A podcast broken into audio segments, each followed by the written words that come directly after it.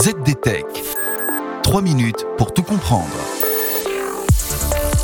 Bonjour à tous et bienvenue dans le ZDTech, le podcast quotidien de la rédaction de ZDNet. Je m'appelle Marine Lust et si vous n'avez pas suivi la chute de Terranos, dans 3 minutes, vous aurez tout compris.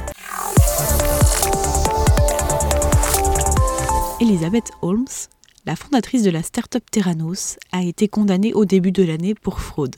Voici 4 points pour tout comprendre sur l'affaire qui bouleverse la Silicon Valley. Pour commencer, on va parler d'une belle histoire qui fera un bon film. À 19 ans, la vision d'Elizabeth Holmes est de révolutionner le secteur de la santé.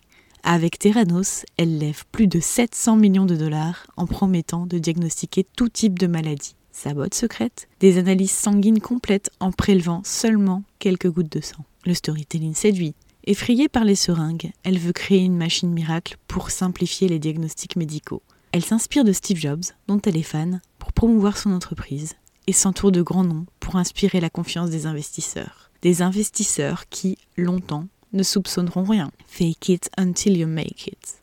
En français, faites semblant jusqu'à y arriver. Elisabeth Holmes a fait semblant, tellement semblant, qu'elle a menti à ses investisseurs. Faux rapports, comptes falsifiés, et personne n'est allé vérifier littéralement. Pendant plus de dix ans, pas de contrôle des autorités financières, peu de contrôle des autorités de santé, et toujours pas de contrôle des investisseurs. Et pourtant, le rêve d'Elizabeth Holmes n'était qu'un rêve. Sa machine miracle n'a jamais fonctionné.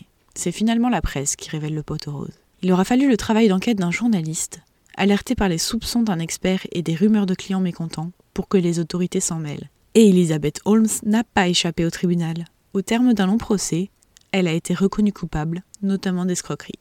Elle risque désormais 20 ans de prison, mais devra encore attendre plusieurs mois pour connaître sa peine. L'échec n'est pas un crime, c'est en tout cas ce que plaide l'avocat d'Elizabeth Holmes.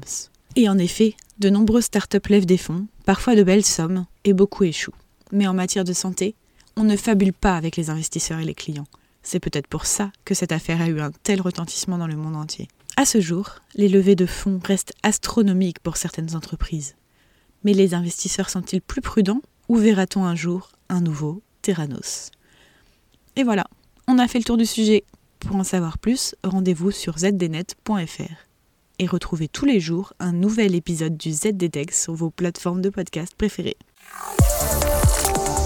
ZDTech. 3 minutes pour tout comprendre.